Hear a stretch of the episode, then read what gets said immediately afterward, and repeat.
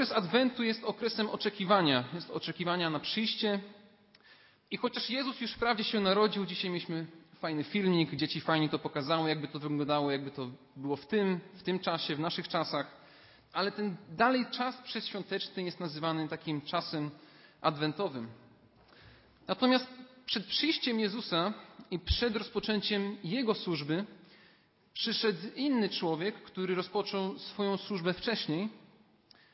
I dzisiaj będziemy się zastanawiać, jak to, co ten człowiek robił, to, co robił Jan Chrzciciel, może nas przygotować do świąt Bożego Narodzenia, może nas przygotować na swoiste przyjście Pana Jezusa. Dlatego zachęcam, otwórzmy i przeczytajmy wspólnie Ewangelię Łukasza, trzeci rozdział, wersety od pierwszego do szóstego. Jest to wstęp do służby Jana Chrzciciela. Ewangelia Łukasza, trzeci rozdział, wersety od pierwszego do szóstego. W piętnastym roku panowania cesarza Tyberiusza, gdy namiestnikiem Judei był Poncjusz Piłat, a tetrarchą galilejskim Herod, tetrarchą ituremejskim i trachonickim Filip, brat jego, a tetrarchą abileńskim Lizaniasz. Za arcykapłanów Anasza i Kajfasza doszło słowo Boże Jana, syna Zachariasza, na pustyni. I przeszedł całą krainę nadjordańską, głosząc chrzest upamiętania na odpuszczenie grzechów. Jak było napisane w księdze Mów proroka Izajasza, głos wołującego na pustyni, gotujcie drogę pańską, przygotujcie ścieżki Jego. Każdy padoł niech będzie wypełniony, a każda góra i pagórek zniesione. Drogi krzywe wyprostowane, a nierówne wygładzone. I ujrzą wszyscy ludzie zbawienie Boże. Panie Boże, tak Cię proszę o to, abyś dał teraz mądrość w wyłożeniu tego słowa. Panie, przygotuj nasze serca, aby to słowo nas przemieniało i nas zachęcało. O to Cię proszę w imieniu Jezusa Chrystusa. Amen. Ten fragment zaczyna się od takich dwóch wersetów, gdzie Łukasz zwraca uwagę na pewne wydarzenia historyczne, ale nie tyle wydarzenia historyczne, co na pewne postacie historii.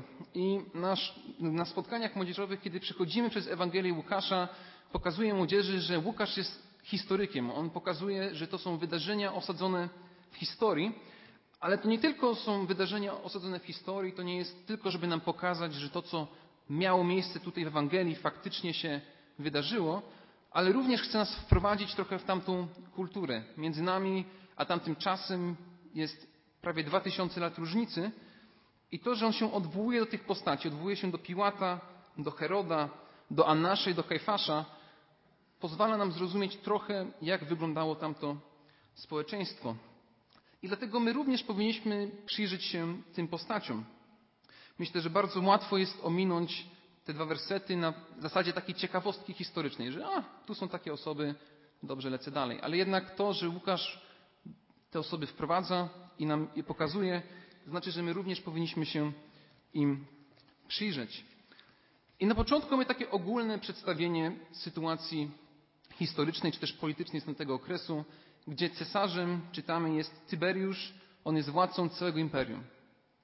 Następnie zostaje przedstawiony Poncjusz Piłat jako namiestnik Judei. Jak wiemy z historii, jest to człowiek cyniczny, niewrażliwy, dumny, arogancki i to wszystko przekłada się na jego rządy, gdzie nie uwzględniając kultury żydowskiej, kiedy został władcą Judei, wprowadza wojsko rzymskie do, do Jerozolimy, a z tym wojskiem rzymskim wprowadza tak zwane akille albo insygnium, czyli można powiedzieć ówczesne sztandary wojskowe, a na tych sztandarach znajdowały się na przykład takie obrazy orłów, byków, które miały się odnosić do rzymskich bogów. Czyli jakby Poncjusz Piłat wprowadził rzymskich bogów do Jerozolimy, do miasta świątynnego. I można wyobrazić sobie niezadowolenie Żydów z tego, co zrobił. Bo to, co zrobił, było jakby swoistym bezczeszczeniem tego miasta. Następnie mamy rodzinę Heroda. I o ile w Filipie i Lizansjuszu nie wiemy zbyt dużo, tak o Herodzie Antypasie jest całkiem sporo. Prowadził bardzo rozwiązłe życie w przepychu, luksusie, w takim moralnym zniszczeniu i postanowił sobie wybudować pałac na byłych ziemiach cmentarnych koło jeziora galilejskiego, co oczywiście znowu dla tamtym, tamtym okresie się wiązało to z nieczystością. Herod również rozwiódł się swoją żoną po to, aby ożenić się ze swoją bratanicą. I to nie była tylko bratanica po jednym bracie, to była bratanica po jego dwóch braciach. I to wywołało potem późniejsze protesty Jana Chrzciciela, za co również trafił do więzienia i za co koniec końców też został ścięty. Także to jest stan władzy. To jest taka władza, która w ogóle się nie przyjmuje ludźmi, którymi się opiekuje. Ale w drugim wersecie Łukasz również zwraca uwagę na przywódców duchowych, na przywódców religijnych. I czytamy za arcykapłanów Annasza i Kajfasza, czyli tutaj znowu jest odniesienie do pewnych postaci. I Łukasz wskazuje na dwóch arcykapłanów. I mógłby się ktoś zastanowić albo powiedzieć, że tutaj jest jakaś sprzeczność w Biblii, że tutaj nie mogło być przecież dwóch arcykapłanów, bo arcykapłan mógł być tylko jeden. Ale oczywiście można to w prosty sposób wytłumaczyć, ponieważ Annasz jako starszy człowiek przestał pełnić funkcję arcykapłana, ale z powodu szacunku, jakim go ludzie obdarzali, jaki obdarzali go inni przywódcy religijni, jakby zachował sobie taki tytuł. To jest trochę jak podobnie do naszych prezydentów, prawda? Jak odchodzi jeden prezydent, to ten tytuł taki prezydencki dalej mu zostaje. Mówi się panie prezydencie Kwaśniewski, panie prezydencie Komorowski, mimo że już nie są oficjalnie, oficjalnie prezydentami, tak to prezydent, mówi się do nich panie prezydencie. Ale Anasz, pomimo tego, że był poważanym i takim szanowanym przywódcą religijnym przez innych, w swoim postępowaniu również był chciwy i skorumpowany. Zgarniał część pieniędzy z obrotu sprzedaży zwierząt na placu świątynnym. Wszyscy znamy historię, gdzie przychodzi Jezus i zaczyna przewracać stoły świątynne, ponieważ tam jest prowadzony handel. I właśnie z tego handlu Annasz prawdopodobnie zarabiał duże pieniądze. Także ten plac świątynny był nazywany bazarem rodziny Annasza. Bazarem rodziny Annasza, czyli nie tylko Annasz z tego zarabiał, ale cała jego rodzina z tego wszystkiego zarabiała. Natomiast Kajfasz, jako arcykapłan, musiał być dobrym politykiem, bo zanim doszedł do tej władzy arcykapłańskiej, zanim został ustanowiony jako arcykapłan, przed nim było trzech innych arcykapłanów, których Rzymianie wprowadzili na tą pozycję, ale on jako jedyny, jako czwarty się jako arcykapłan utrzymał. Także po tych dwóch wersetach mamy jakby namalowany obraz tego społeczeństwa. Są skorumpowane, niemoralne władze, które nie mają względu na tych, którzy byli im poddani. Są chciwi i upolitycznieni przywódcy duchowi, którym bardziej zależało na utrzymaniu swoich stanowisk niż na dobro ludzi. Więc społeczeństwo było zawiedzione zarówno władzą i nawet było wobec niej wrogo nastawione. Oraz byli zawiedzeni przywódcami religijnymi, którzy jako taka arystokracja żydowska nie chcieli mieć wiele wspólnego z tymi, którym powinni służyć więc społeczeństwo oczekiwało Mesjasza. Oni czekali na przyjście kogoś, kto zmieni, kto wprowadzi nowe królestwo. Oczekiwali nowego króla. I można powiedzieć, że mija prawie 2000 lat. Mija prawie 2000 lat od tamtego momentu, a jednak dalej jest tak samo. Postawa ludzi się dalej, jakby można powiedzieć, nie zmienia. Ludzie dalej są zawiedzeni władzą i korupcją, jaką z niej idzie. Chrześcijaństwo dzisiaj kojarzy się z różnymi skandalami, zniechęcając tym samym ludzi do tego, żeby szczerze szukać Boga. Ludzie wiedzą, że coś w świecie jest nie tak, że nie jest tak, jak być powinno, ale nie są w stanie tego określić. Są zawiedzeni zarówno władzą, która ma coś z tym zrobić, a nie robi, oraz są zawiedzeni Kościołem, który mu, ma mówić, jak być powinno, ale jednak swoim postępowaniem zaprzecza swoim słowom. To jest ciekawe, że nawet nasza nowo upieczona noblistka Olga Tokarczuk twierdzi coś podobnego. Powiedziała w swojej przemowie y, przed uzyskaniem Nobla coś takiego. Mówi tak. Zalew obrazów przemocy, głupoty, okrucieństwa, mowy nienawiści rozpaczliwie rozrównoważone są przez wszelkie dobre wiadomości, ale nie są one w stanie ujarzmić dojmującego wrażenia, które trudno jest nawet zwerbalizować. Coś jest ze światem nie tak.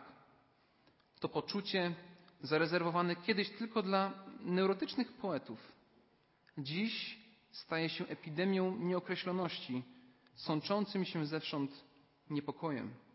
Coś jest ze światem nie tak. To poczucie było kiedyś zarezerwowane tylko dla jakichś takich melancholicznych poetów i przez to jest też jakiś niepokój, który dalej dzisiaj jest.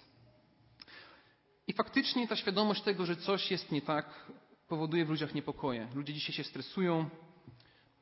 Coraz częściej słyszymy o atakach paniki.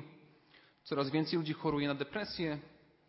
I choć na to są różne powody, to niepokój społeczny, jaki panuje obecnie, niewątpliwie wcale w tym nie pomaga. Ale teraz wchodzimy w ten okres świąteczny. Ten okres pełen radości. I ten okres trochę to wszystko przysłania. Jakby wchodzimy w ten okres czasu, trochę o tym nie chcemy myśleć. Ludzie chodzą na spacery, są ładne lampki. Ludzie zasadniczo są bardziej życzliwi, coraz bardziej hojni. Dlaczego? Bo przecież są święta. Bo są święta. Więc bądźmy, bądźmy tacy, bo są święta. Ludzie przed swoimi domkami stawiają lampki, choinki stawiają. Wczoraj Miałem okazję przejść obok takich ładnych domów i tam różne takie projektory były, które wyświetlały różne gwiazdy, które się poruszały. To są wszystko fajne rzeczy, ale to jest takie, że powoduje w nas takie poczucie, że nie ma nic, nie ma nic złego i wszystko jest w porządku. I w społeczeństwie to takie poczucie jest określane magii świąt. To się nazywa jako tak magii świąt, że wszystko w tym czasie jest takie wyjątkowe. To jest wyjątkowy okres czasu, gdzie wszystko jest piękne i idealne, i ten czas trwa tak mniej więcej do 1 stycznia. Jest Sylwester, jeszcze cieszymy się, przychodzi Nowy Rok, potem jest Nowy Rok, a potem trzeba wracać już tak na poważnie do pracy. I wszystko wraca po staremu, wracamy do szarej rzeczywistości i wraz z minięciem tego czasu czar pryska. I znowu wracamy do tego momentu, kiedy się niepokoimy, zastanawiamy i tak dalej. I wracałem kiedyś pociągiem ze znajomą, która właśnie mówiła mi wtedy o tym, że w tamtym roku nie czuje magii świąt. Z jakiegoś powodu no nie czuła tego. Może ktoś nie był wystarczająco hojny, może nie widziała wystarczająco dużo lampek, ale również powiedziała coś ciekawego, że właśnie tego w świętach nie lubi. Że jest ten czas taki fajny, miły, przyjemny, a potem jak on mija, to już, to już jest koniec i wracamy do tej szarej rzeczywistości. Bo na ten krótki okres czasu żyjemy w takim wyjątkowym zachwycie. I mówiąc krótko, ludzie pragną, pragną pokoju, pragną takiej zmiany, ale trwałej zmiany, nie tylko takiej krótkotrwałej, takiej, która będzie przez dwa tygodnie, potem minie. Ale najgorsze jest to, że ludzie nie wiedzą, gdzie tego mają szukać. Nie wiedzą, gdzie mają to znaleźć. A teraz w wersecie drugim na scenę wkracza Jan Chrzciciel. Jest napisane, że Bóg przemówił do Jana. Jest to wyjątkowe wydarzenie, ponieważ Bóg po 400 lat przerwy znów przemawia przez proroka. 400 lat temu w Polsce na tronie siedział Zygmunt III Waza. Nie wiem, czy ktoś z Was pamięta ten czas, ale to właśnie Zygmunt III Waza wtedy był jakby naszym królem. I jakby w tamtym czasie ktoś by powiedział, że teraz przyjdzie w naszych czasach ktoś i będzie coś mówił i przez ten 400 lat nikt by się nie odzywał. To byłoby coś niezwykłego. I właśnie, co jeszcze bardziej jest niezwykłego, co jest niesamowite, jest to, że ostatni raz, jak Bóg przemawiał, kiedy przemawiał w księdze Malachiasza, w ostatniej księdze Starego Testamentu, to była zapowiedź przyjścia Mesjasza, czyli tego Zbawiciela wyczekiwanego przez Żydów oraz kogoś, kto przyjdzie przed Nim, żeby przygotować ludzi na Jego przyjście. I w księdze Malachiasza w trzecim rozdziale, w pierwszym wersji czytamy w ten sposób. Oto ja posyłam mojego anioła albo posłańca, aby mi przygotował drogę przede mną. Potem nagle przyjdzie do swej świątyni Pan, którego oczekujecie. To jest anioł przymierza, którego pragniecie. Zaiste on przyjdzie, mówi Pan zastępów. I kiedy rodził się Jan, kiedy Jan przyszedł na świat, kiedy był zapowiadany również przez anioła do swojego ojca Zachariasza, to podczas narodzin Zachariasz, będący kapłanem, mówił o swoim synie i prorokował i zaświadczał o tym, że to proroctwo z księgi Malachiasza w Janie znajduje swoje wypełnienie. W Ewangelii Łukasza w pierwszym rozdziale od wersetu 76 do 79 Zachariasz mówi o Janie tak. A ty, dziecię, prorokiem Najwyższego nazwany będziesz, bo poprzedzać będziesz Pana, aby przygotować drogi Jego. aby dać ludowi poznanie zbawienia przez odpuszczenie grzechów ich, przez wielkie zmiłowanie Boga naszego, dzięki któremu nawiedzi nas światłość z wysokości, aby objawić się tym, którzy są w ciemności i siedzą w mrokach śmierci, aby skierować nogi nasze na drogę pokoju.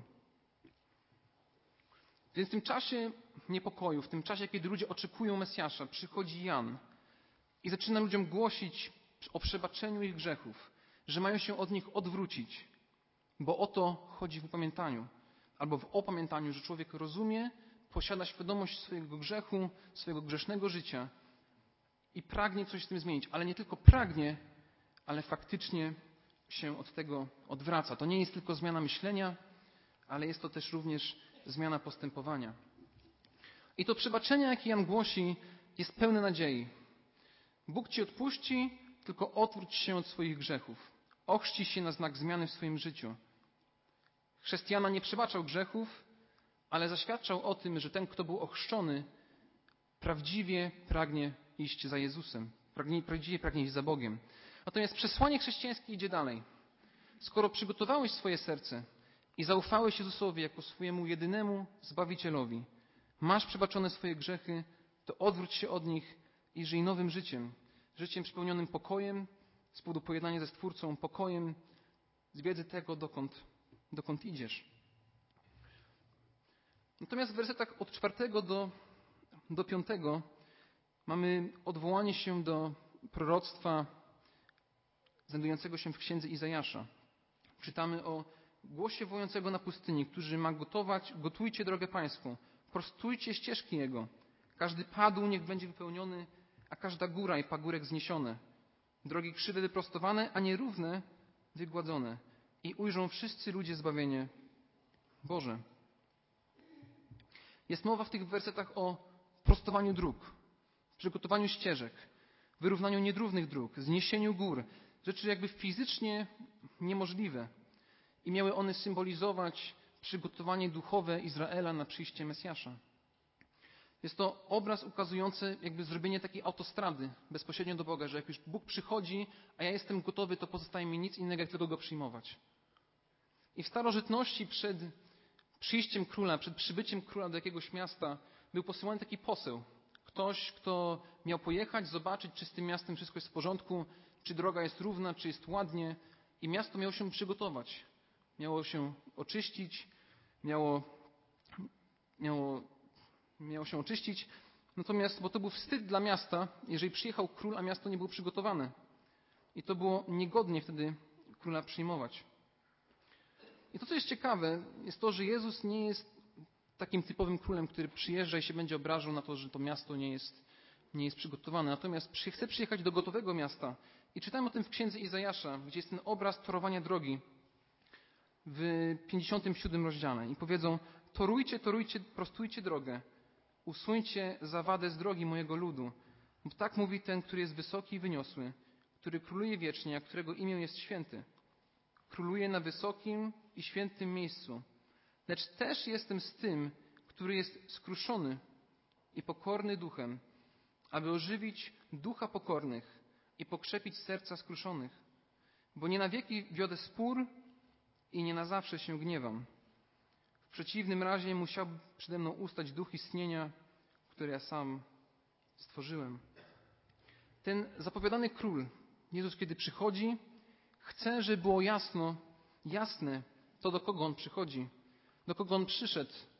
On nie przyszedł do tych, którzy wiedzą, że z nimi wszystko jest w porządku, do zapatrzonych w siebie ludzi, ale do tych, którzy są świadomi swojej grzeszności i rozumieją potrzebę Zbawiciela.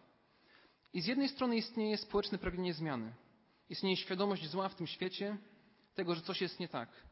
Ale z drugiej strony to zło niekoniecznie jest utożsamiane z grzechem, wobec czego problem zawsze wydaje się być zewnętrzny, więc nie szukamy rozwiązania problemów naszych, tylko wszystkich innych dookoła i wtedy faktycznie może coś się zmieni. Stąd też często polegamy na władzy, na innych rzeczach, które są z zewnątrz, a niekoniecznie na tym, kim jest Jezus. I dlatego, jeżeli pragniesz trwałej zmiany, jeżeli pragniesz poznać i uznać Jezusa swojego Zbawiciela, musisz zacząć od pojęcia swojej grzeszności, abyś mógł z właściwym i pokornym nastawieniem przyjść do Niego i prosić o przebaczenie. I wstęp do służby Jana pokazuje, że istnieje nadzieja na trwałą zmianę. Istnieje nadzieja na życie po śmierci w Bożej obecności. Ale to nie jest właśnie nadzieja osadzona ani na polityce, na władzy, na religijności, na moralności, tego, że ja jestem dobrym człowiekiem. To również nie jest nadzieja osadzona na materializmie. Myślę, że w trakcie świąt jest taki wyjątkowy czas, kiedy dostajemy prezenty, kupujemy prezenty i te prezenty też powodują w nas taką, takie dobre uczucie, ale to uczucie też nas nie zmienia. Ani też to nie jest nadzieja osadzona w tym, że podczas świąt ludzie będą bez siebie życzliwi. Ludzie są życzliwi przez krótki okres czasu, a potem znowu wracają do swojego zwykłego postępowania. Ale jest to nadzieja osadzona na skończonym dziele Jezusa Chrystusa na krzyżu, na krzyżu Golgoty, który przyszedł do ludzi świadomych tego, że potrzebują ratunku. Jeżeli natomiast spojrzymy na całą służbę Jana, bo to jest tylko wstęp, pierwsze sześć wersetów w tym fragmencie to jest wstęp, ta służba jego jeszcze przez ten rozdział idzie trochę dalej. Jeżeli spojrzymy na całą służbę Jana, to można by ją streścić jego własnymi słowami z Ewangelii Jana. On ma stawać się większym, ja zaś stawać się mniejszym. Janowi bardziej zależało na Jezusie, bardziej zależało na tym, kto po nim przychodzi, i jego całe życie wskazywało na Jezusa. Skupiało się na Jezusie. Z jednej strony głosił dobrą nowinę o przebaczeniu grzechów do ludzi, którzy potrzebowali tego, ludzi, którzy potrzebowali zmiany. Oraz skupiał się całkowicie na tym, co robił Jezus, na tym, który jest od Niego ważniejszy. I myślę, że to są właśnie dwie rzeczy, jakie możemy w szczególny sposób odnieść do swojego życia podczas świąt. Okres świąteczny cechuje się takim wyjątkowym czasem, kiedy możemy mówić ludziom o Bogu, poprzez święta nawiązywać do Jezusa ze swoją rodziną, ze swoimi bliskimi. W jaki sposób pragniesz z tej możliwości korzystać? Czy zastanawiałeś się nad tym, jak i komu będziesz mówił o Jezusie w tym czasie? Czy powierzasz tą rozmowę, czy też rozmowy w modlitwie Bogu? Czy masz, czy masz takie pragnienie, żeby również ludziom mówić o przebaczeniu, jakie jest w Jezusie Chrystusie? Natomiast drugi aspekt jest taki, że kultura i społeczeństwo nie wie do końca, co obchodzi. Skupia się na rozgrzewających herbatach, lampkach, prezentach i tej powszechnie uznawanej magii świąt. Nawet wczoraj wracając zobaczyłem taki duży baner jednej firmy i tam jest napisane poczuj magię świąt. Więc to jest to, na czym ludzie się skupiają. I czy rozgrzewające herbaty są smaczne? Kwestia gustu, ale myślę, że są smaczne. Ja na przykład lubię. Czy oglądanie światełek jest fajne? Jest bardzo fajne. Jak się idzie są światełka, jest ciemno i można taki zachwyt wpaść, jakie to jest piękne. Czy dostawanie prezentów jest fajne? Ja bym powiedział, że nawet bardzo fajne. Każdy lubi otrzymywać prezenty i chyba nikt się nie obrazi, jeżeli otrzyma prezent. I to wszystko są miłe i przyjemne rzeczy, a jednak nie na tym powinna być skupiona moja i Twoja uwaga. Tak jak Jan skupiał całą swoją uwagę na Jezusie, tak my również w tych świętach powinniśmy skupiać się na Jezusie, ponieważ to z Jego powodu, z powodu przyjścia Jego na ziemię, my siadamy przy wigilijnych stolach, stołach. Możemy wspólnie usiąść z rodziną, z bliskimi i to właśnie powinniśmy świętować. I chociaż codziennie powinniśmy się nad tym zastanawiać, codziennie Jezus powinien przez nasze myśli przechodzić, myśleć o Jego śmierci, o Jego przebaczeniu, nad Jego miłością, nad Jego łaską, tak w tym wyjątkowym okresie czasu powinniśmy się na tym w szczególny sposób skupić. I można powiedzieć, co roku jest to powtarzane w jakiś sposób, ale przecież tak łatwo jest się rozproszyć tym wszystkim, co podczas tych świąt jest i nas otacza. Może warto w tym czasie też przeczytać jakiegoś autora chrześcijańskiego, który pisze o Jezusie w jakiś wyjątkowy sposób, pisze o tym, co on zrobił. Na przykład taki autor jak John Owen napisał o tym, jak wielka jest łaska, którą Jezus otacza. Mówi, że Jezus jest studnią nie mającą końca. Każdy spragniony, który przyjdzie do Niego, otrzyma z tej studni. Warto poszukać też jakichś autorów, którzy będą chcieli i nas wprowadzą w takie myślenie na temat Jezusa w taki wyjątkowy sposób. Jeżeli się skupimy na wszystkim innym, tylko nie na Jezusie, to możemy żyć w takim poczuciu magii świąt. Ale jeżeli faktycznie, ale faktycznie pragniemy tego, żeby te święta były wyjątkowe, to skupmy się też w nim, a szczególnie w nich na Jezusie. Amen.